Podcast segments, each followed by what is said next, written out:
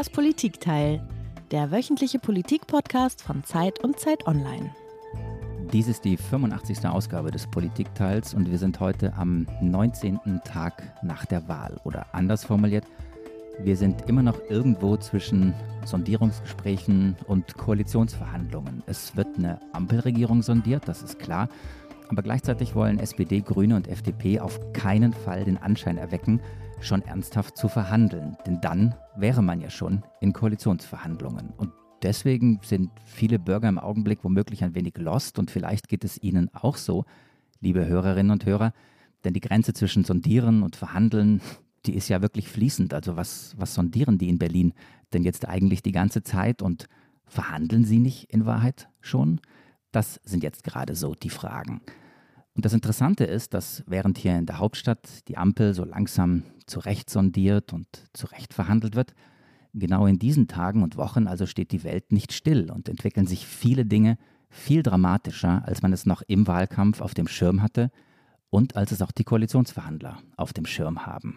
Ganz konkret, ein Riesenthema der nächsten Regierung ist natürlich die Energiewende, ist der steigende CO2-Preis und sind die Veränderungen und auch die Belastungen für die Bürgerinnen und Bürger. Und just während man genau darüber jetzt zu verhandeln beginnt, während es also um Mehrausgaben und Mehrkosten geht und die Frage, wie man das alles irgendwie so hinbekommen könnte, wie man die Energiewende einfach sozial gerechter gestalten könnte, just in dieser Zeit gehen die Energiepreise so richtig durch die Decke.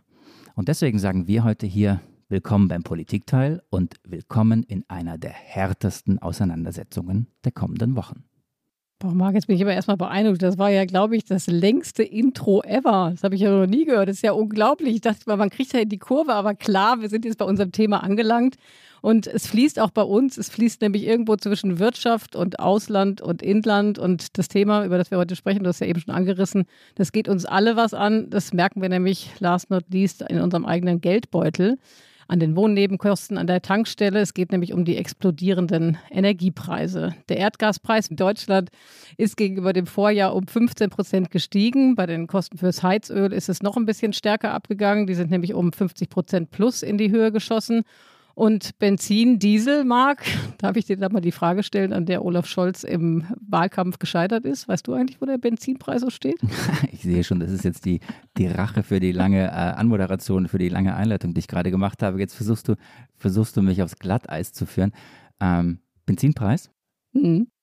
Darfst dir aussuchen, Benzin oder also Super oder Diesel? Ungefähr 1,70 würde ich sagen. Ich habe letztes Wochenende getankt. Ich habe ein Auto, das braucht äh, Super.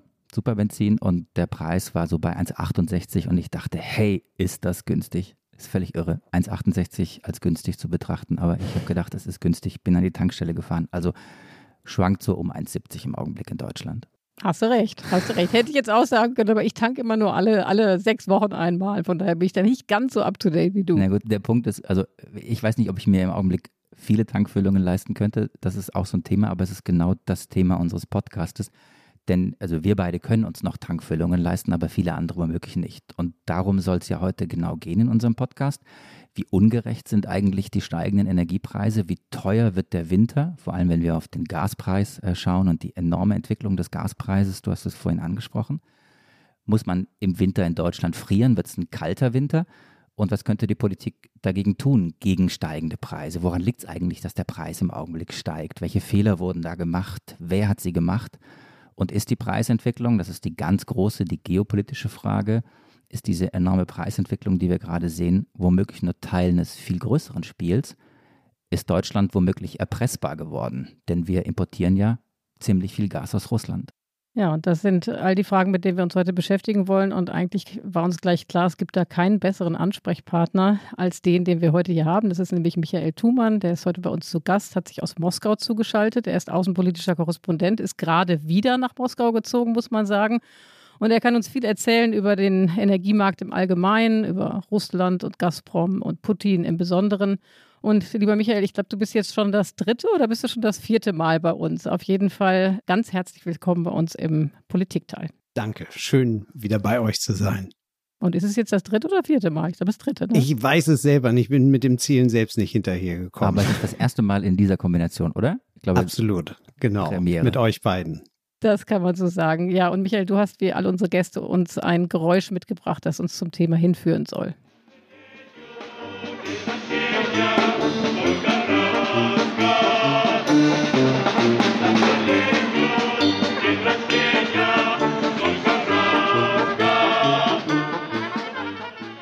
Ein russisches Lied. Warum hast du das mitgebracht und was ist das für ein Lied? Das ist ein ganz klassisches altes russisches Geburtstagslied, gespielt von einer Militärkapelle. Und das ist das Geburtstagsständchen für Wladimir Putin, der hatte nämlich letzte Woche Geburtstag. Und just zu dem Geburtstag, da waren die Gaspreise auf einem absoluten Rekordstand. Ähm, 160 Euro pro Megawattstunde, normal ist so 20 Euro. Und für ihn gab es einfach kein schöneres Ständchen, kein schöneres Geschenk äh, als, als dieser Preis. Die russische Wirtschaft lahmt seit vielen Jahren. Und was ihm da natürlich hilft, das sind einfach hohe Rohstoffpreise auf Öl und Gas.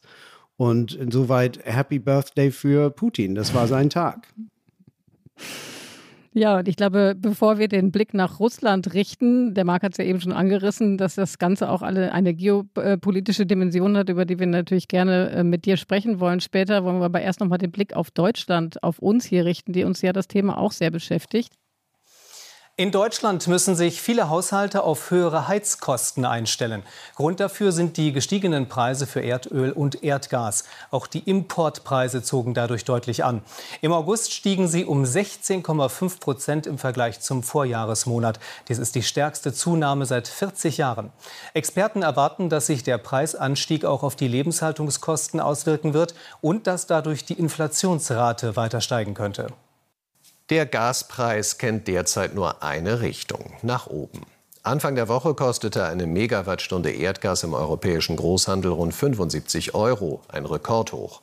Für viele Industriezweige wird das zu einem immer größeren Problem und auch private Verbraucher werden sich im Herbst auf deutlich höhere Energiekosten einstellen müssen. Der kräftige Anstieg der Gaspreise hat eine Diskussion über die Ursachen ausgelöst. Seit Jahresbeginn haben sich die Großhandelspreise zeitweise vervierfacht.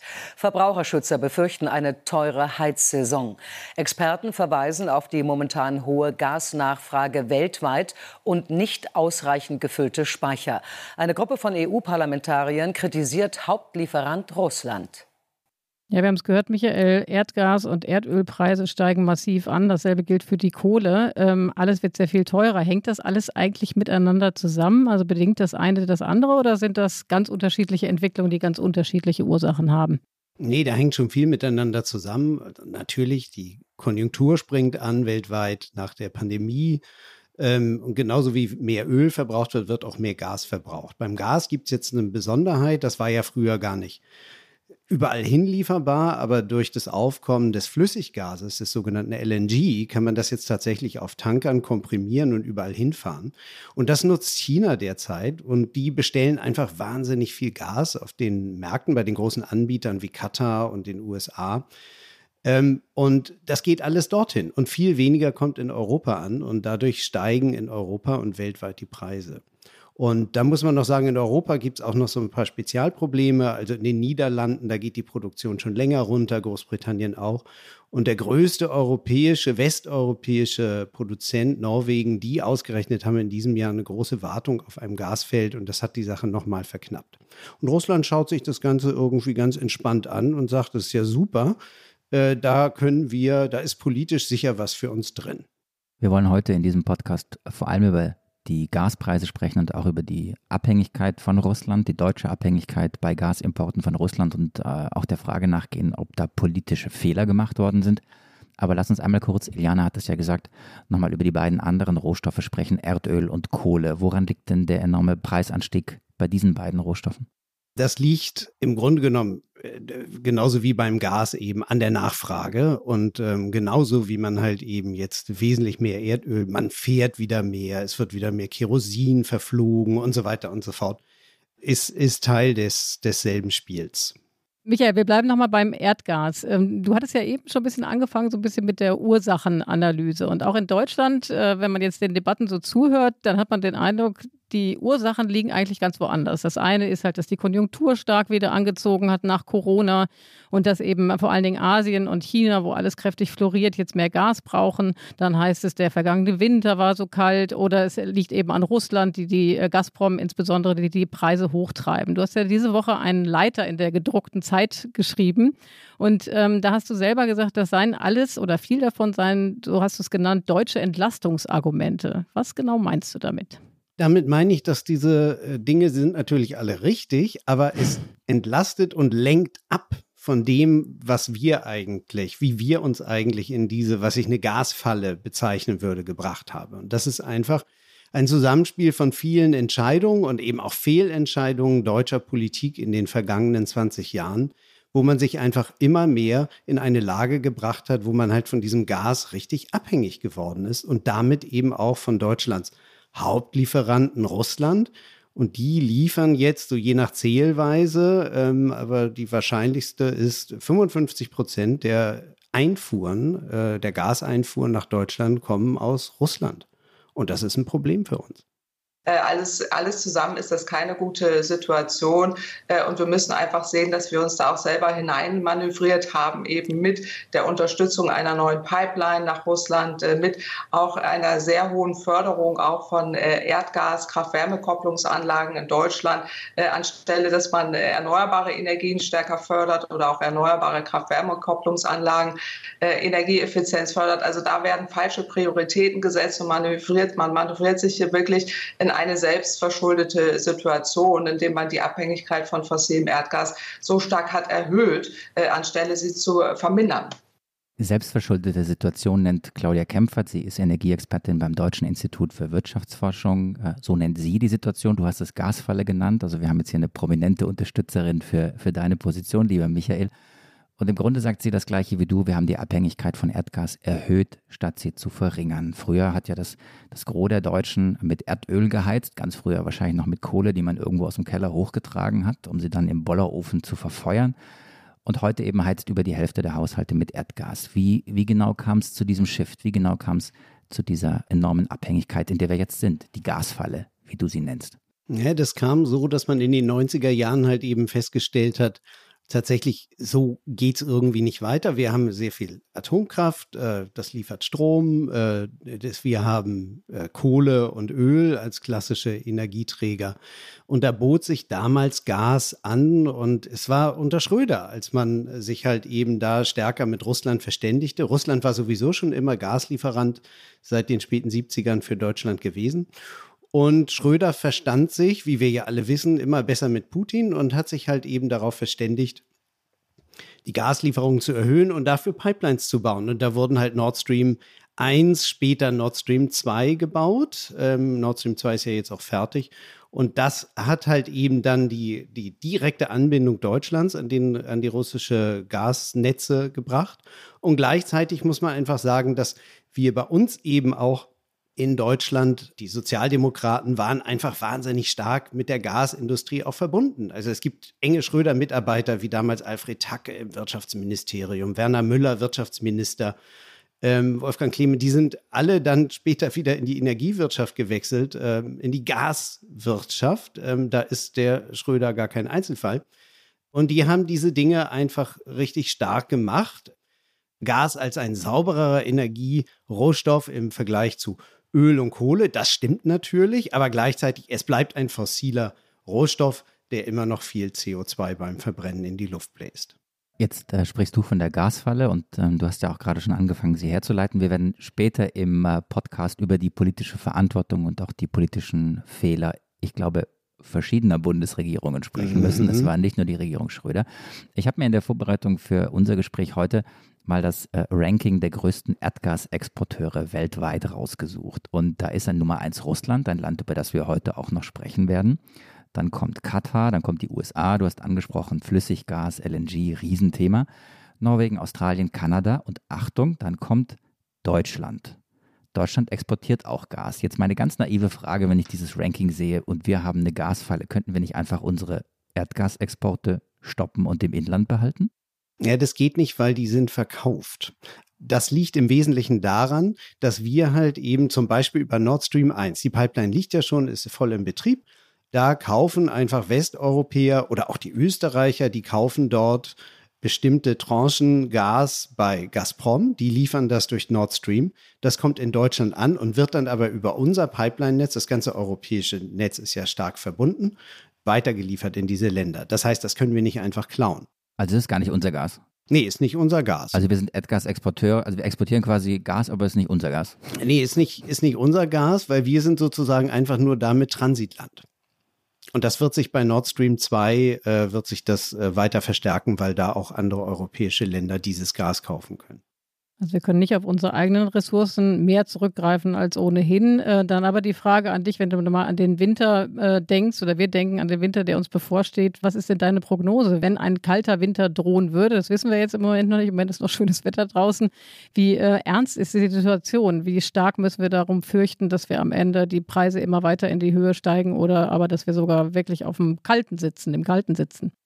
Ja, das ist das große Rätselraten. Ich bin natürlich nicht Jörg Kachelmann, aber ähm, der letzte Winter war ja schon ziemlich frisch und das zeigt halt, dass auch im Klimawandel es einfach eiskalte Winter geben kann. Und wenn der jetzt noch dazu käme, zu den erhöhten Gaspreisen, zu der relativen Gasverknappung, die wir haben, den niedrigen Speicherständen in den Gasspeichern in Europa und Deutschland, dann hätten wir einfach so eine Art perfekten Sturm. Ja, das wäre sehr, sehr ungünstig. Insoweit ist also das Beste, was man jetzt hoffen kann, ist halt eben auf einen relativ lauen Winter und dass es eben nicht zu der Preisspirale kommt, die dann viele Haushalte in echte Schwierigkeiten bringen kann. Jetzt wollen wir natürlich nicht den perfekten Sturm, auch schon ein schönes Wort oder eine schöne Metapher, die du benutzt, lieber Michael, aber wir sind ja in Wahrheit schon in so einer Art Sturm. Also perfekt mag er nicht sein, aber die ähm, Preisanstiege der vergangenen Wochen und Monate sind enorm. Deswegen gibt es ja die Furcht, dass viele Menschen angesichts der jetzt schon steigenden Preise sich womöglich Heizen in der gewohnten Form gar nicht mehr leisten können, selbst wenn der Winter mild wird. Ist das Panikmache oder Realität? Es wäre Panikmache, wenn man meint, dass ein Großteil der Bevölkerung sich das nicht leisten kann. Aber ich glaube, es geht einfach äh, doch einigen, die sehr stark rechnen müssen. Da können sich dann einfach erhöhte Preise fürs Gas und fürs Heizen schon auswirken. Das Bundeswirtschaftsministerium hat mal ausgerechnet und versucht vorauszuberechnen, wie viel eine Durchschnittsfamilie mehr zahlen muss, zwei Kinder.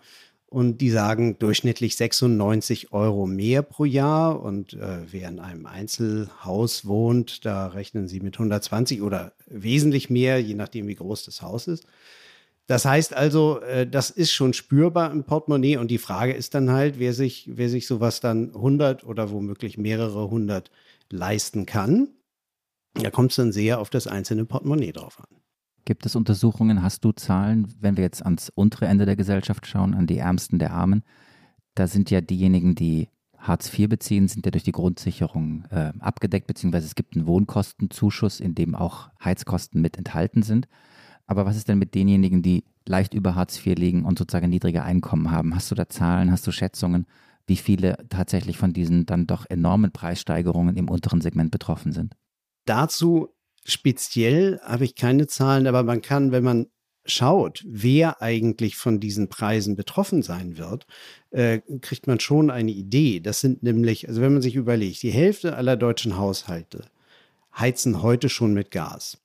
Dann gibt es nochmal rund 30 Prozent, die noch mit Öl oder auch mit Kohle heizen. Ähm, in Berlin, man staunt immer, heizen immer noch diverse mit Kohle. Man kann es auf den Straßen manchmal riechen. Und nur 20 Prozent sind diejenigen, die einfach wirklich besser gegen die Preise geschützt sind, eben weil sie mit Erneuerbaren heizen. Das wäre halt eben einfach mit Wärmepumpen, mit kleinen Blockheizkraftwerken oder eben auch mit Holzpelletheizung. Äh, das heißt also, nur 20 Prozent können sich wirklich sicher sein, dass sie nächstes Jahr nicht in einen Preisschock gehen. So. Und wenn man dann halt eben von diesen 80 Prozent runterrechnet, äh, dann glaube ich, sind wir schon bei einem erheblichen Teil der deutschen Bevölkerung, die da durchaus von betroffen sein werden. Jetzt haben ja andere europäische Staaten durchaus schon reagiert, und zwar mit Steuersenkungen oder sie haben eben Hilfe für Arme in Aussicht gestellt. In Deutschland sind wir insofern so ein bisschen in der Zwickmühle, in so einer Pattsituation im Moment, weil wir uns zwischen zwei Regierungen befinden. Das hat der Steffen Seibert heute auch gesagt. Er hat gesagt, ähm, wir können jetzt keine Maßnahmen ankündigen, welche dann die nächste Regierung betreffen. Ne? Und hat darauf verwiesen, es wäre aber ja schon einiges beschlossen worden, nämlich zum Beispiel die Erhöhung der Pendlerpauschale oder Verbesserungen beim Wohngeld. Reicht das aus?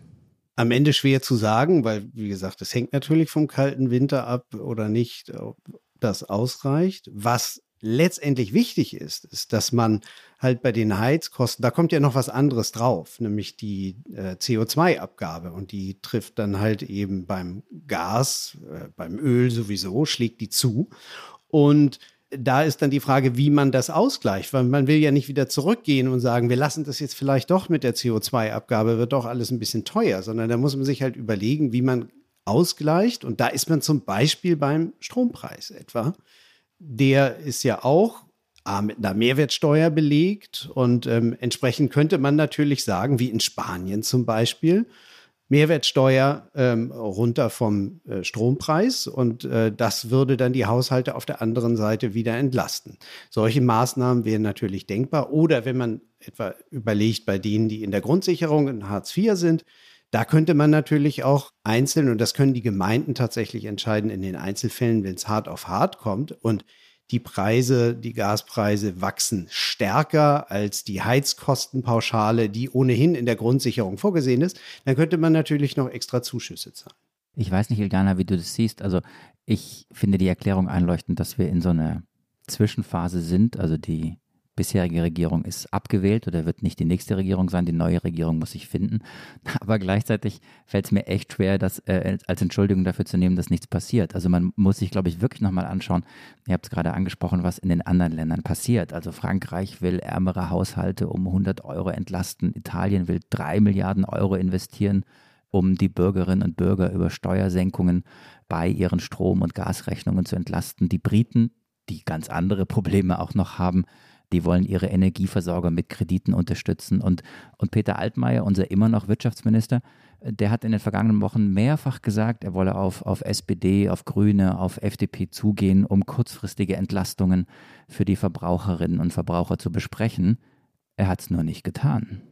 Ich finde es ziemlich interessant, sagen wir es mal neutral formuliert. Umso mehr wird es Zeit, dass es jetzt wirklich, dass die zu Potte kommen und äh, aus Sondierung tatsächlich Koalitionsverhandlungen werden und die Regierung wieder tatkräftig werden kann. Ne? Absolut, sehe ich genauso. Was sagt das über den Wirtschaftsminister aus, Michael, wenn er in so einer Situation nicht handelt? Naja, also eine lahme Ente ist er natürlich sowieso, aber ähm, es, das wäre vielleicht irgendwie dann am Ende seiner ja nicht immer ruhmreichen Amtszeit die Möglichkeit, vielleicht einfach nochmal so ein richtiges Abschiedsgeschenk zu hinterlassen. Aber ja, das fällt wohl aus.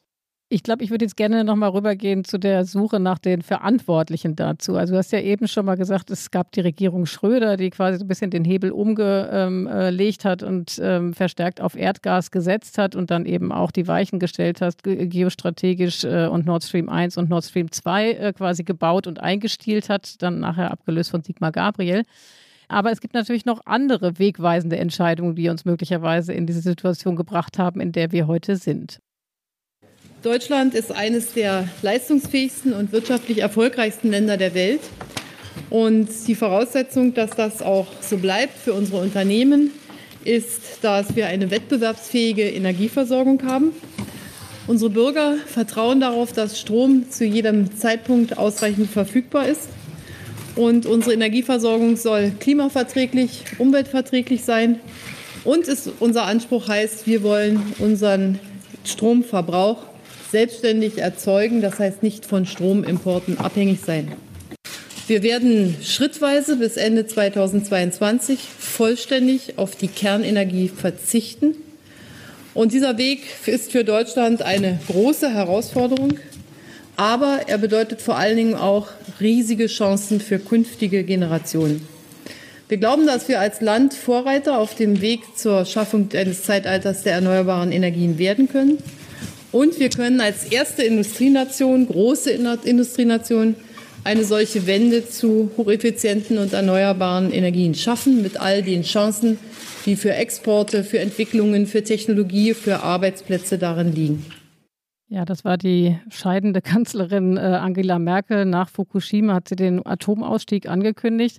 Und ich beziehe mich jetzt nochmal auf das Stück, was du geschrieben hast in der, in der äh, jetzigen gedruckten Zeit. Du hast gesagt, das war im Grunde ähm, eine Entscheidung, aber es war eine in der falschen Reihenfolge. Ja? Es wurde erst alle Kraft darauf investiert, die Atomkraft abzuschalten. Und dann hat man natürlich auch jede Menge Entschädigungen zahlen müssen an die entsprechenden Konzerne. Und zugleich wurde viel zu wenig in erneuerbare Inve äh, Energien investiert. Und diese großen Entscheidungen, die da getroffen wurden, also einerseits zu früh aus der Atomkraft raus, die zu große Abhängigkeit von Erdgas, die du ja beschrieben hast, und das, äh, zu geringe Investment in erneuerbare Energien, das sind ja riesige Entscheidungen, die jetzt eigentlich nur noch sehr schwer wieder rückgängig zu machen sind. Wie kommt denn Deutschland aus dieser Zwangslage nun wieder raus? Naja, eine Möglichkeit ähm, ist natürlich, indem man erstmal schaut, äh, wie, wie ist es eigentlich tatsächlich dazu gekommen. Ja, dieses Hin und Her war halt eben einfach insoweit ein Riesenproblem, weil Merkel hat ja erst die Laufzeiten der Kraftwerke, der Atomkraftwerke verlängert. Dann hat sie sie unter dem Eindruck von Fukushima 2011, der Atomkatastrophe in Japan, hat sie sie dann wieder verkürzt. Und das ist genau das, was dann zu diesen massiven Kompensationszahlungen von zweieinhalb Milliarden Euro geführt hat. So. Und die Lehre daraus ist eigentlich, ähm, dass man sich halt eben in solchen Krisenzeiten, in Krisenzeiten kann man Taktik, da kann man kurzfristig etwas machen, aber da kann man keine langfristige Strategie entwickeln. Und das Problem ist, wir haben einfach viel zu oft in Krisenzeiten ganz langfristige Entscheidungen getroffen, aus denen wir schwer rauskommen. Und die, bei der Frage, wie kommt man raus, ist, da würde ich sagen, jetzt sind wir natürlich, nachdem wir die Atomkraft im nächsten Jahr abschalten werden, sind wir natürlich wahnsinnig aufs Gas angewiesen. Was bedeutet, wir müssen zumindest beim Gas sehen, dass wir ausreichend diversifizieren. Das heißt, dass wir möglichst viele Quellen haben. Wir müssen aber auch sehen, dass wir möglichst viele andere Quellen und möglichst nicht fossile Quellen haben. Und da sind wir dann bei den Erneuerbaren und der großen Frage, wie bekommen wir es hin? Ähm, und da sind wir bei einem weiteren Punkt, der uns behindert, nämlich äh, wir wollten ja eigentlich bis zum Abschalten der Atomkraftwerke nächstes Jahr, wollten wir ja eigentlich riesige Stromtrassen gebaut haben, die von der Nordsee führen in die großen Industriegebiete in, im Süden Deutschlands. Diese Stromtrassen stehen nicht. Warum? Weil äh, in jedem kleinen Dorf sich plötzlich Bürgerinitiativen gebildet haben, weil Bürger sehr viel Mitsprache haben nach den europäischen und nach den deutschen Gesetzen. Dieses aber nun halt von einigen wenigen dafür genutzt wird, den Strom für die vielen in Süddeutschland und ähm, eben auch die entsprechenden Industrien auf einen wesentlich späteren Zeitpunkt zu verlagern, nämlich dann, wenn diese Stromtrassen endlich stehen. Und das äh, wird Mitte der 20er Jahre leider noch nicht so weit sein. Hier in Berlin kennen wir uns ja mit Dingen aus, die ein bisschen länger dauern. Wir wollten einen Flughafen bauen, der hat dann ein bisschen länger gebraucht ähm, als der ursprüngliche Plan.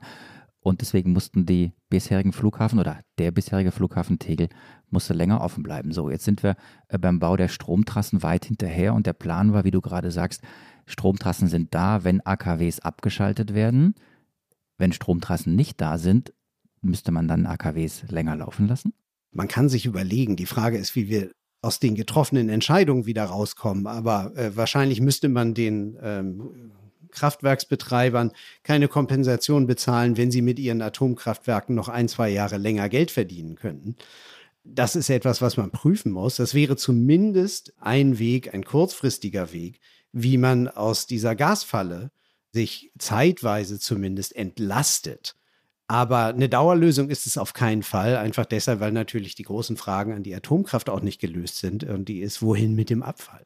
Aber du hältst es für diese Übergangsphase für einen gangbaren Weg. Es wäre sozusagen ein, ein Krisenhebel, den man ziehen würde. Weil das ja, das wissen unsere Hörerinnen und Hörer auch ja eine politisch unglaublich aufgeladene Diskussion ist, die sich hinter der Atomkraft verbirgt. Und im Augenblick gibt es ja durchaus auch in der Politik oder unter politischen Journalisten den einen oder die eine und andere, die da jetzt wieder anfängt, Werbung zu machen für die Atomkraft nach dem Motto, lasst uns doch irgendwie diese Energie weiter betreiben. Aber das würde doch eine unfassbare, auch gesellschaftliche Diskussion auslösen, wenn man sich erst von der Atomkraft verabschiedet und da auch großen, großen, großen gesellschaftlichen Schmerzen oder Entscheidungen, um dann wieder zurückzukehren, oder? Ja, absolut. Ich meine, das ist natürlich auch ein bisschen davon beeinflusst, dass es jetzt in vielen Ländern und ganz anders als Merkel übrigens sagt, die ja meinte, wir sind da Vorreiter und alle werden sich anschließen, Pustekuchen. Viele europäische und außereuropäische Länder sagen, ja, wir wollen aber Kernkraft. Jetzt gibt es neue Entwicklungen, wo man sagt, wir werden so Mini-Kernkraftwerke hier, da und dort haben, nicht mehr die großen Meiler von früher dann sinken auch die Risiken und die sind überhaupt viel sicherer. Gut, ob dem so ist oder nicht, äh, das will ich hier nicht im Einzelnen beurteilen. Das Wichtige ist einfach, dass wir uns dafür einen Weg entschieden haben, von dem wir, glaube ich, auch nicht mehr runtergehen können und auch nicht sollten, weil wir würden uns da wieder verkämpfen in einem großen Energiethema, anstatt das eigentliche Ziel, die Erneuerbaren mit schließlich erneuerbare 100 Prozent aus dem Weg verlieren und sollten lieber in die Richtung kräftig boxen. Deshalb also, wenn Atomkraftwerke jetzt noch mal ein bisschen länger laufen, das wäre keine strategische Entscheidung, das wäre nicht der große Hebel, den man umlegte, sondern einfach nur eine Krisenreaktion. Und ist es wirklich so, also du hast die Stromtrassen als entscheidenden Fehler oder als entscheidendes Puzzlestück angesprochen, das im Augenblick fehlt bei der Neugestaltung, Umgestaltung äh, des Landes und dem Gelingen der Energiewende. Was müsste man noch tun, damit erneuerbare Energien diesen Boost bekommen, damit wir wirklich aus der Gasfalle rauskommen? Ja, wenn wir uns anschauen, dass halt eben so viel Gas fürs Heizen drauf geht, äh, dann muss man sich halt eben überlegen, wie man ähm, da, und da ist, ist, ist Strom ähm, nicht die alleinige Antwort oder überhaupt äh, keine richtig adäquate. Man, muss ich überlegen, welche alternativen Heizquellen gibt es denn? Und da gibt es dann natürlich Wärmepumpen, es gibt Biomasseheizungen und äh, alle diese Dinge sind relativ neu. Jeder, der mal versucht hat, irgendwie sich eine Wärmepumpe einzubauen, merkt, dass da gibt es gar nicht so viele Anbieter. Der Markt ist relativ begrenzt. Und es gibt auch gar nicht so viele Leute, die einem das mal eben reparieren können, wenn das nicht funktioniert. Aber natürlich ist das die Zukunft und da rein müssen wir eben entsprechend auch, glaube ich, mit staatlichen Zuschüssen arbeiten und mit steuerlichen Anreizen, damit die Leute nicht jetzt anfangen und sagen, hey, ich habe eine Ölheizung, jetzt baue ich mir erstmal eine Gasheizung ein, weil man hat mir gesagt, das sei irgendwie preiswerter und sicherer. Äh, nein, sondern gleich den nächsten Schritt gehen und halt eben tatsächlich in diese erneuerbaren Blockheizkraftwerke, Holzpellet und ähm, Wärmepumpen gehen das ist, glaube ich, das, wo man, wo man entsprechend auch bereit, äh, Geld bereitstellen muss. Und all das, ähm, was ihr jetzt gerade besprochen habt, das wird natürlich noch wahnsinnig lange dauern, wird uns also in der akuten Situation nicht helfen. Ähm, genauso wenig, äh, wie es ja wahrscheinlich ist, dass es einen Ausstieg von dem Ausstieg aus der Atomenergie geben wird. Von daher stellt sich die Frage, was machen wir denn jetzt ganz akut? Unser Altkanzler Gerd Schröder hätte da eine Idee. Deswegen gibt es auf Vermittlung der deutschen Bundeskanzlerin und äh, des russischen Präsidenten, wie Sie wissen, ja auch diesen Vertrag vom Jahr 2019, der für fünf Jahre lang zwischen russischen Lieferanten und ukrainischen Partnern die Durchleitungsmöglichkeiten sicherstellt. Das ist ähm, auch weniger immer als ein politisches Problem als eins der äh, ja, der Sicherheit der ukrainischen Pipeline gewesen. Denn darin ist relativ wenig investiert werden worden, was jeder weiß, in letzter Zeit. Und deswegen kann es äh, auch aus diesem Grunde keine Rede sein, dass äh, Nord Stream 1 und 2, in diesem Fall Nord Stream 2, Energiesicherheit gefährden. Im Gegenteil, sie unterstreichen äh, die Versorgungssicherheit Deutschlands und Westeuropas ausdrücklich. Ja, wir wissen, es gab und gibt ein großes politisches Gerangel und Gefecht um Nord Stream 2. Wir haben hier gerade den äh, Altkanzler oder Ex-Kanzler äh, Gerhard Schröder gehört, der eben nochmal unterstreicht, dass Nord Stream 2 die Versorgungssicherheit auf jeden Fall stabilisiert. Wie ist es denn nun? Welche Rolle kann äh, Nord Stream 2 in dieser Situation spielen, Michael? Naja, Nord Stream 2 wäre einfach, wird einfach eine neue Röhre, beziehungsweise es ist ja eine Doppelröhre sein, äh, die nach Europa führt. Da kann man dann auch noch Gas durchleiten.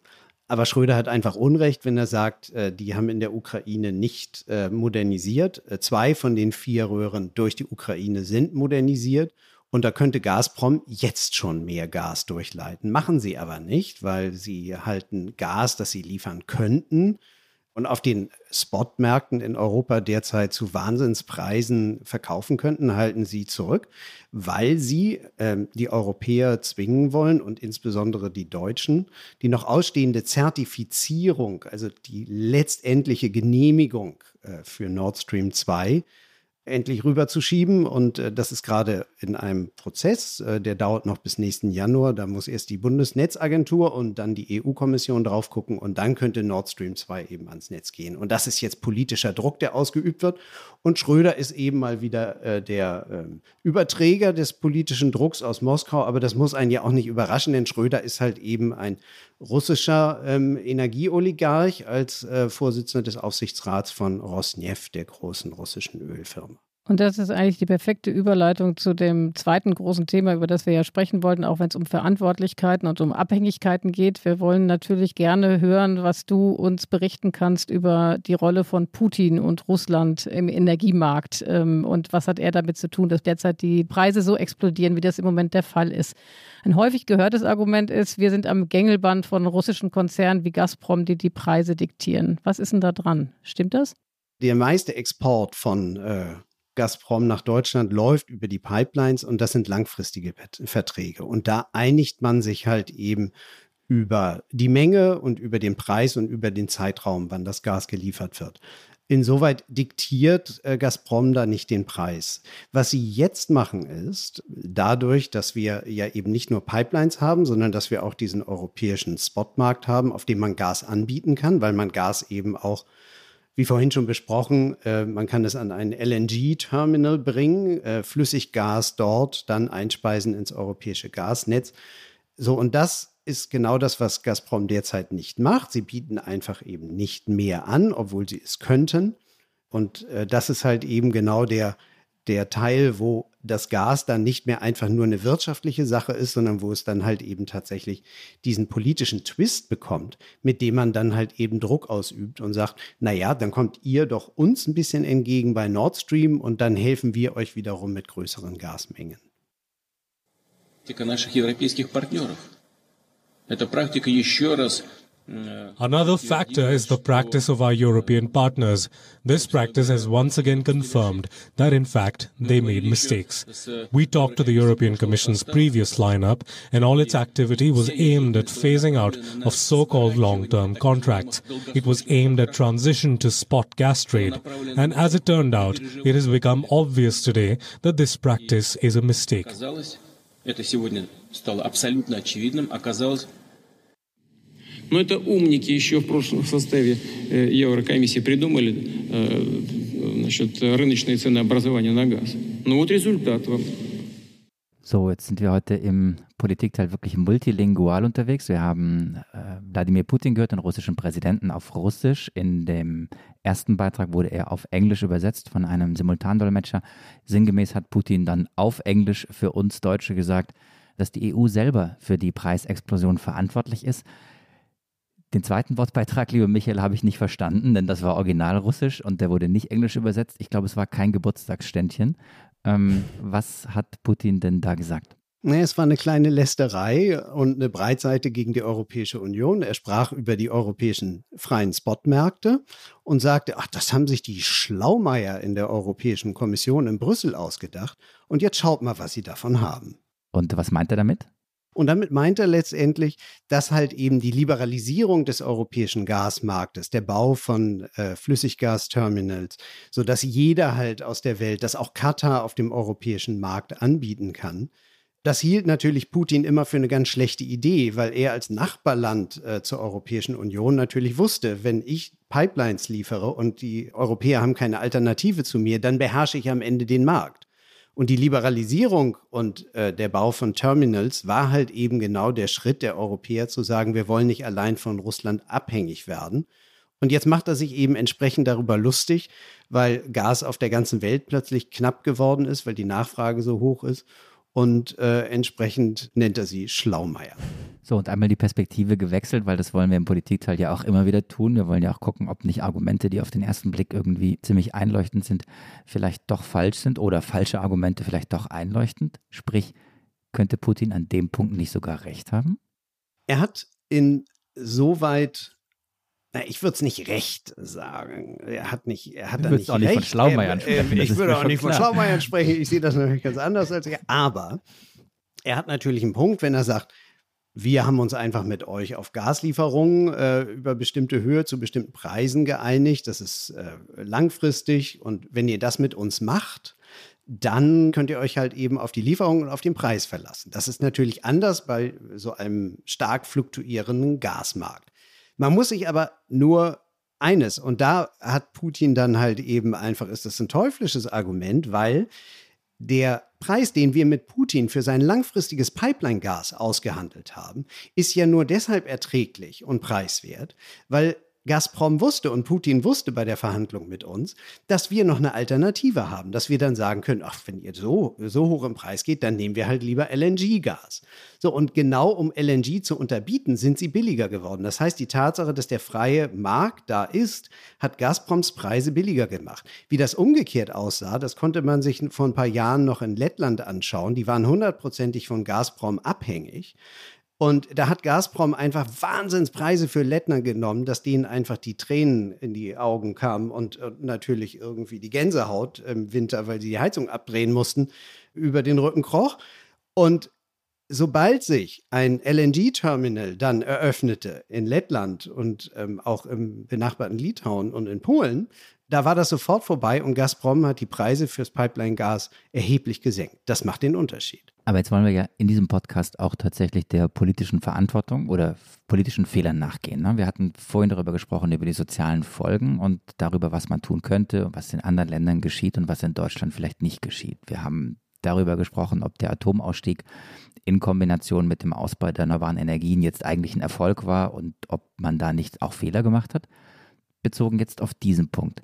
Warum sind die Deutschen oder die Europäer denn auf dieses von dir gerade so schön beschriebene Spiel von Putin, warum sind wir darauf reingefallen?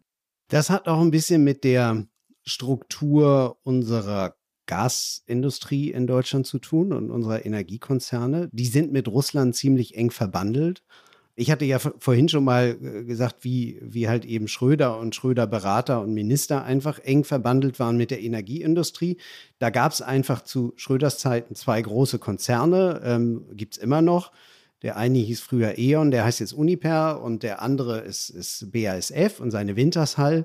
Und die sind halt tatsächlich, vor allem Wintershall, mit Gazprom verbunden in verschiedenen Joint Ventures. Die fördern auch in Westsibirien Gas und haben dafür, wie im Falle von Wintershall, ihre Gasspeicher in Deutschland wiederum an Gazprom verkauft, weil Gazprom wiederum das Interesse hat, hier möglichst nah am deutschen Verbraucher zu sein. So, man merkt also bei diesem ganzen ineinander verschachtelten und ineinander umarmten Konzernchefs, ähm, dass da einfach auch Interessenidentitäten bestehen und ähm, dass wenn man halt eben auch dann einen äh, Vertreter der deutsch-russischen Handelskammer hört oder einen äh, deutschen Energiemanager, das klingt häufig ganz ähnlich wie bei Gazprom. Und das liegt eben daran, dass sie im Verkauf des Gases nach Deutschland halt ganz ähnliche Interessen haben und teilweise auch institutionell miteinander verbunden sind. Ich würde jetzt ja nochmal interessieren, was machen wir denn, also jetzt haben wir wieder Ursachenforschung äh, betrieben, aber was machen wir denn jetzt mit der Situation? Du hast es ja eben gut erklärt. Wir sind also Europa, Deutschland ist wieder in einer echt Zwangssituation im Moment. Ja? Also Putin kann sich darin sonnen, dass er zwar eigentlich, wenn ich dich richtig verstanden habe, das Gas über die Ukraine zu uns schicken könnte, macht er aber nicht. Nein, er verknappt das künstlich, um Druck aufzubauen und damit zu erreichen, dass die endlich diese äh, Nord Stream 2 Pipeline äh, tatsächlich auch in Kraft treten wird. Wie soll sich, also wenn wir jetzt mal Politik, wenn du jetzt mal Politikberater spielen würdest, was soll denn Europa mit jetzt machen mit dieser Situation?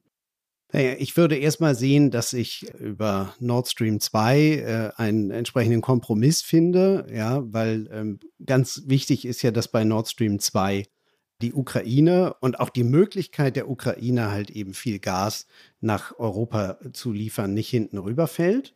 Das heißt, ich finde es eigentlich richtig, auch was die jetzt scheidende Bundesregierung vorhat und die nächste Bundesregierung wird das fortsetzen, die Russen auf jeden Fall zu verpflichten, mit den Ukrainern zu einem Vertrag zu kommen, dass Gas weiter über die Ukraine geliefert wird. Damit wäre man dann nämlich nicht einfach nur von dieser Gazprom-Pipeline in der Ostsee, Nord Stream, abhängig. Der zweite Punkt ist, wir haben jetzt derzeit gerade eine Knappheit auf den Weltmärkten beim Gas, aber das wird sich auch irgendwann wieder ändern. Und dann ist es natürlich einfach super, dass wir in Europa diese über 20 LNG-Terminals haben, über die wir halt jederzeit von überall her Gas nach Europa bringen können. Und da würde ich als deutscher Politiker sagen, ja sag mal, warum haben wir eigentlich keinen? Warum haben wir eigentlich schon seit Anfang der 2000er da ständig drüber geredet? Und dann hat E.ON, heute Uniper, gesagt, ja, wir bauen das Ding und haben sich da drauf gesetzt und haben das nie gebaut. Ja, Ganz klar, weil sie natürlich gleichzeitig mit Gazprom und seinen Röhren und Gasfeldern irgendwie verheiratet waren und deshalb an diesem LNG-Terminal überhaupt kein Interesse hatten. Und deshalb würde ich halt als deutscher Politiker darauf drängen, dass die jetzt geplanten LNG-Terminals im Brunsbüttel zum Beispiel, so einer entstehen, dass die eben jetzt tatsächlich auch schnell kommen, damit wir auch beitragen dazu, dass Europa in seinem Gaszufluss diversifiziert bleibt und wir nicht nur auf äh, Russland und die russischen Pipelines angewiesen sind. Jetzt hast du gerade die beiden Unternehmen genannt, die kein Interesse daran hatten, LNG-Terminals in Deutschland zu bauen. Aber es gibt ja immer noch eine Bundesregierung, die ein strategisches Interesse haben könnte oder gehabt haben könnte. Deutschland wurde in den vergangenen 16 Jahren äh, von Angela Merkel regiert, in unterschiedlichen Koalitionen, meist mit der SPD und mit unterschiedlichen Wirtschaftsministern. Warum haben die alle nicht dafür gesorgt, dass wir die strategische Abhängigkeit verringern? Warum hat Merkel sich auf dieses Spiel eingelassen, wo sie doch angeblich so gut mit Putin verhandeln kann, so hart mit Putin verhandeln kann und viele Dinge vom Ende her denkt? Klischee, Klischee, Klischee.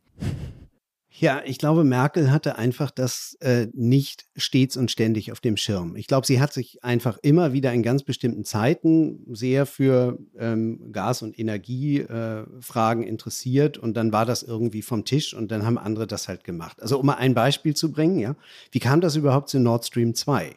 Die Pipeline wurde ja 2015 ähm, beschlossen was eigentlich ein totaler Skandal war, weil sie ja eine Pipeline ist, die um die Ukraine herumgeht und ähm, mit anderen Worten, ein Jahr nach dem russischen Angriff auf die Ukraine beschließen die Deutschen mit Russland eine Pipeline, die um die Ukraine herumgeht. Wie kann das denn sein?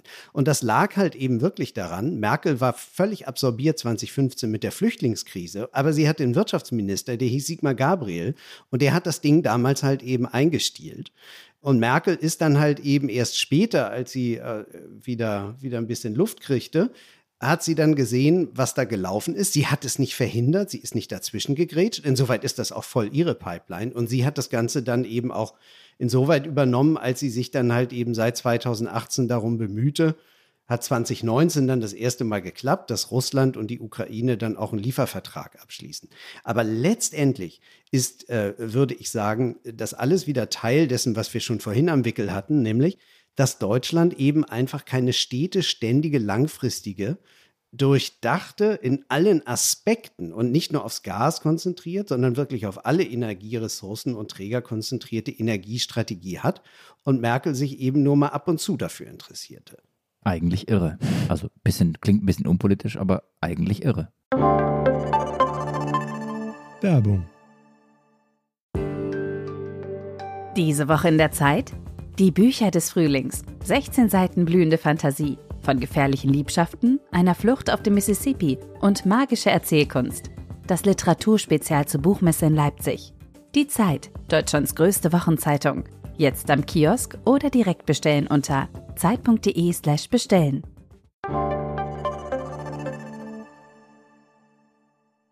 Wir haben jetzt eigentlich in der vergangenen Stunde fast nur über energiepolitische Fehlleistungen gesprochen der, der Bundesregierung. Ja, jetzt ist es ja so, dass wir in zwei Wochen wollen ja die EU-Staats- und Regierungschefs zum Gipfel zusammenkommen und beraten, was man eben tun kann, auch in dieser Energiekrise, wenn wir sie als solche bezeichnen wollen.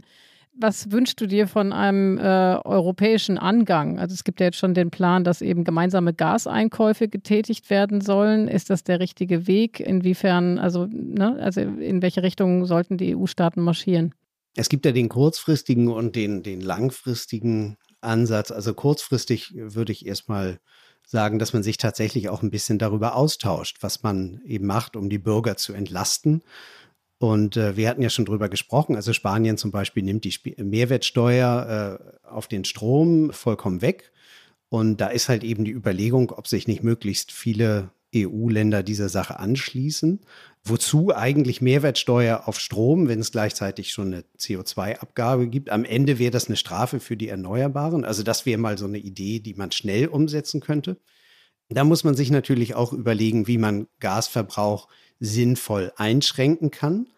Zu überlegen, wie man möglichst wenig in Deutschland auf die Gaskraftwerke zurückgreift, die im Zweifelsfall dann auch Strom produzieren können, damit man einfach nicht da auch noch das Gas verplempert. Und der langfristige Ansatz, der ist deshalb so wichtig, weil Wasserstoff ist halt ein, ein Energieträger, der noch nicht sehr effizient ist, aber halt eben äh, auf Effizienz getrimmt werden kann. Das braucht sehr viel Forschungsleistung, das braucht viele Investitionen. Und das ist, glaube ich, etwas, äh, wo die Europäer schon jetzt und auch schon auf dem nächsten Gipfel äh, mit einigen Entscheidungen kommen sollten, damit man einfach diesen neuen Energieträger, den man dann ja über grüne Energien beziehungsweise auf grüne Art herstellen kann, durch Windkraft, durch Sonne, durch Biomasse, dass man einfach in diese Forschung rein investiert, weil das wird am Ende die große Alternative zum Gas sein, auch wenn es darum geht, wie man dann Industrien betreibt. Das kann man nicht alles nur mit, mit Strom machen. Bisschen plumpe Überleitung, liebe Iliana, aber weil du gerade Europa sagtest, die Europaabgeordnete, sagt ja plumpe Überleitung, Europaabgeordnete Katharina Barley war am Montag dieser Woche im Fernsehen, im deutschen Fernsehen, in einer Talkshow. Und da ging es auch um steigende Energiepreise. Und dann war die Frage, was kann die Politik tun? Und Katharina Barley sagte wörtlich, jede Kilowattstunde, die ich nicht verbrauche, ist am billigsten. Also was sie damit implizit sagte, war, einfach mal Heizung abdrehen, einfach mal Licht ausschalten, einfach mal ein bisschen Strom sparen. Dann braucht ihr auch nicht so viel Geld dafür ausgeben. Michael, ist das denn eine politische Äußerung, die dich zufriedenstellt oder die dich eher zum Lachen bringt oder zum Weinen? Ja, irgendwie, ich, mir fehlen die Worte, ja. Ich finde es irgendwie ein bisschen geschmacklos, das zu sagen. Also zumal, wenn man der Bundesregierung angehörte und den Bundesregierungen und auch der Partei, der SPD, die ja nun äh, für diese, für diese Misere nun Verantwortung tragen.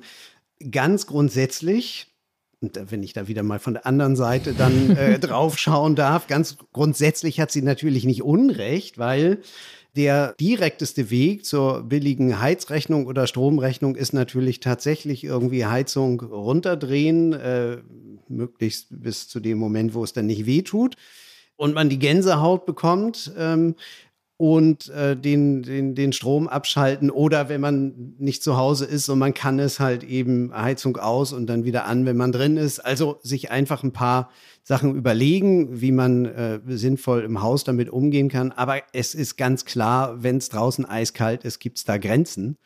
Deshalb finde ich solche Sprüche eigentlich äh, nicht so richtig angebracht.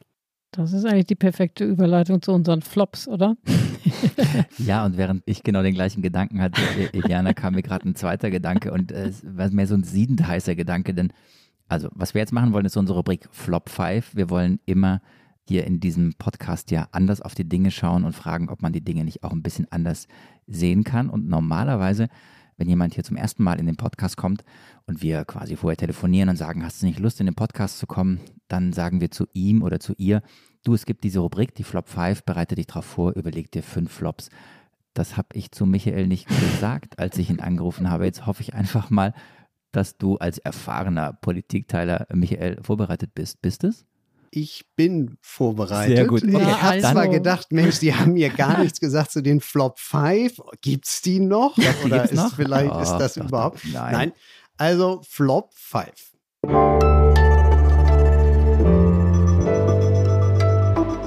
Die Flop 5. So, liebe Michael, dann sind wir ja schon mal froh, dass du vorbereitet bist. Was ist denn dein erster Flop? Ja, also der erste Flop, deutsche Gasversorgung sei sicher. Ich kann das nicht mehr hören. Ja, ja, äh, es wird immer irgendwie Gas fließen, aber wir haben ja nur festgestellt hier in unserem Podcast, am Ende ist es halt wichtig, wie viel zahlt man denn dafür? Äh, denn wenn man wahnsinnig viel zahlt, kommt immer was, aber es muss ja auch zu bezahlbaren Preisen sein. Insoweit ist das eine Nullaussage. Ja, der Flop ist akzeptiert. Michael, was ist denn dein zweiter Flop? Mein zweiter Flop ist, äh, Russland war immer ein zuverlässiger Gaslieferant.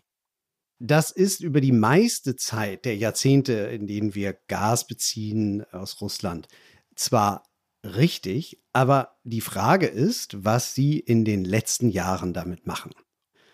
Sie nutzen es einfach politisch aus, sie üben politisch Druck aus, äh, sie spielen mit der Ukraine, sie spielen mit der Nord Stream Pipeline. Das heißt also, das ist für mich nicht mehr zuverlässig, sondern das ist politisches äh, spielen äh, mit der Versorgung von Millionen von Menschen und insoweit auch am Ende nicht zuverlässig. Dein dritter Flop, lieber Michael. Gas ist ein sauberer Rohstoff. Und das stimmt nicht, weil? Das stimmt äh, vielleicht im Vergleich mit, mit Kohle ähm, und äh, auch ein bisschen mit Öl. Aber natürlich ist es ein fossiler Brennstoff, äh, der beim Verbrennen einfach immer noch wahnsinnig viel CO2 emittiert. Und deshalb ist er nicht sauber, sondern gehört eben irgendwann abgeschafft äh, als Heiz- und als äh, Stromquelle. Und in, insoweit ähm, gehört er nicht zu den sauberen, sondern zu den schmutzigen fossilen Brennstoffen. Und dein vierter Flop, Michael. Nord Stream 2 bringt mehr und bringt billiges Gas.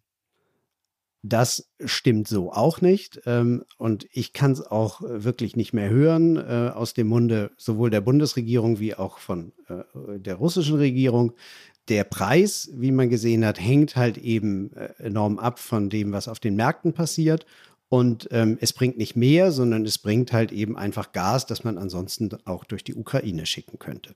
Und last but not least, Flop 5, der fünfte Flop. Ja, da habe ich doch heute so eine Schröder-Schlagzeile gelesen, der dann sagte, ja, die Deutschen, die machen da schon wieder so ein Feindbild raus, das Feindbild Russland im kalten Gaskrieg, so hat er das genannt. So, und das ist natürlich mal wieder so, ein, äh, so eine Schröder-Wolte, wo ich einfach nur sagen kann, also wer führt hier eigentlich, wenn überhaupt Krieg, ja, dass er dieses Wort in den Mund nimmt, aber wer führt denn hier die Konfrontation? Das ist halt eben im Wesentlichen Russland in den letzten Wochen gewesen, durch diese, ähm, durch das Zurückhalten von Gas. Äh, es macht schon seit vielen Jahren Politik mit Gas. Und was Schröder eigentlich meint, ist, wir sollen nicht meckern wir sollen nicht immer rumkritisieren. Und auf eins kann er sich verlassen. Wir werden weiter meckern. auf eine intelligente Art und Weise, so wie du ja auch gerade in den Flop 5, glaube ich, irgendwie alle Wahrheiten zertrümmert hast, die, die über diesem Thema ähm, so in den letzten Wochen und Monaten hier so rumkursiert haben. Michael, wir haben, wir haben in diesem Podcast über die sozialen Folgen der steigenden Gaspreise gesprochen. Wir haben über politische Fehler gesprochen. Wir haben ganz kurz die Atomkraft gestreift und waren jetzt lange bei Putin. Äh, ich glaube auch deswegen, weil du dich in diesem Land und äh, auch in dieser Regierung, in der russischen Regierung so unfassbar gut auskennst und ja im Augenblick auch in Moskau bist. Du bist, wie wir vorhin festgestellt haben, der Gast, der wahrscheinlich am häufigsten jetzt im Politikteil war. Deswegen haben wir noch ein journalistisches Geschenk für dich, denn du darfst dir die letzte Frage wünschen. Gibt es eine Frage, die wir nicht gestellt haben, die du aber unbedingt beantworten willst, mein Lieber? Ja, da muss ich erstmal nachdenken. Ich würde sagen, es gibt. Auf diese Frage war ich nicht vorbereitet, euch eine Frage so zu stellen. Das mit Geschenken. Nein, du sollst. Du sollst, nee, du sollst dir selber eine aussuchen, die wir ja. dir hätten stellen dürfen. Welche Sollen, Frage, genau, welche Frage haben wir nicht gestellt, die du unbedingt noch beantworten willst? Das ist unser Geschenk. Ich, ähm, ich würde sagen, ihr müsst mich jetzt eigentlich noch fragen, ähm, wie der Becher, der mir jetzt zusteht, wie der eigentlich nach Moskau kommt. Also ich möchte erstmal erstmal wissen, Michael, wie viel Becher du eigentlich hast. Damit fängt es doch eigentlich an. Sind wir jetzt schon auf dem Weg zum Service? Das noch nicht ganz. Also ich habe einen äh, tatsächlich in ähm, Berlin stehen und ich habe eine in Moskau stehen und die, die, der eine andere oder die zwei anderen habe ich irgendwie noch nicht bekommen. Also da ist noch eine Lieferung fällig. Oh. Und, aber ähm, ich komme demnächst mal wieder nach Berlin und da würde ich sagen, ähm, hole ich mir die alle ab. Gut, also ich habe schon gemerkt, das Wort Geschenk, als ich sagte, wir haben ein journalistisches Geschenk für dich, das hat irgendwie dann irgendwas mit Tasse getriggert, einen Zusammenhang. Aber ja, du bekommst die Politikteil Fanshop Tasse die alle äh, Hörerinnen und Hörer auch im Fanshop ähm, erwerben können. Aber nochmal ganz kurz tatsächlich, ist, ist was offen geblieben? Gibt es einen Punkt, der dir wichtig ist, den du bei diesem Thema, von dem wir vorhin ganz am Anfang gesagt haben, es ist die härteste Auseinandersetzung der kommenden Wochen und Monate. Ist was offen geblieben?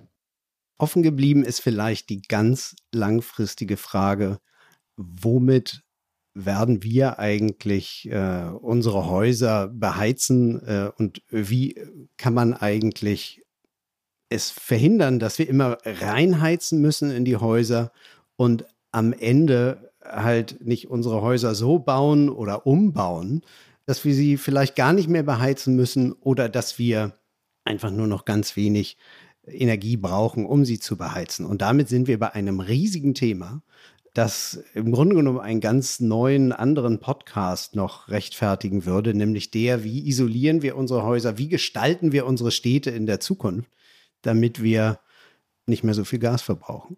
Und weißt du was, Iliana, ich glaube, das machen wir tatsächlich, oder? Dass wir nehmen wir äh, als Auftrag, ne? Oder wenn es kalt wird, wenn es kalt wird im Winter, wir holen uns einen Architekten oder irgendjemanden, mit dem man über dieses Thema richtig sprechen kann. Wie kriegt man ja. irgendwie die Häuser wirklich krisenfest? Ich glaube, es war gerade ein bisschen der Versuch von Michael, sich selbst nochmal in den Podcast einzuladen, indem er uns ein Thema vorgeschlagen hat. Aber lieber Michael, du kriegst das Service auch so und die nächste Einladung kommt bestimmt. Danke. Ja, ganz herzlichen Dank, Michael. Das war ganz toll. Also ich muss wirklich sagen, ich habe, glaube ich, noch nie so viele Flops in einer Sendung gehört wie diese hier. Also die fünf, die du mitgebracht hast, aber auch die vielen Flops, über die wir gesprochen haben, energiepolitisch.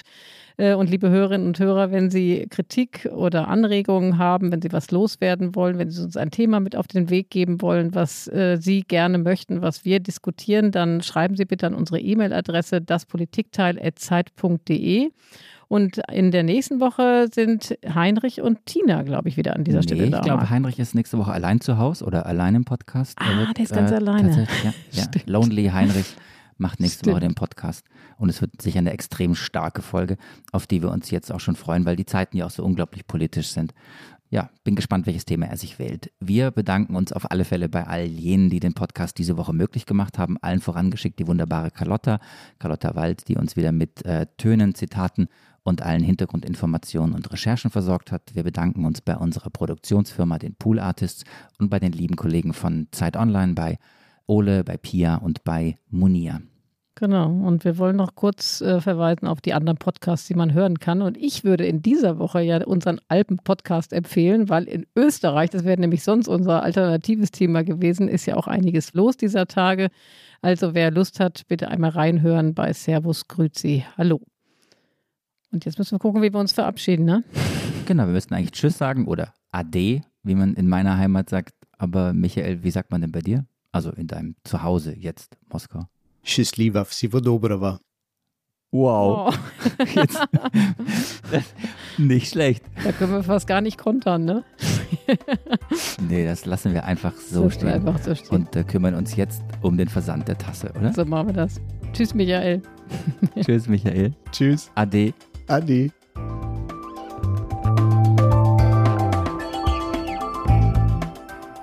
Das Politikteil ist ein Podcast von Zeit und Zeit Online, produziert von poolartists.de.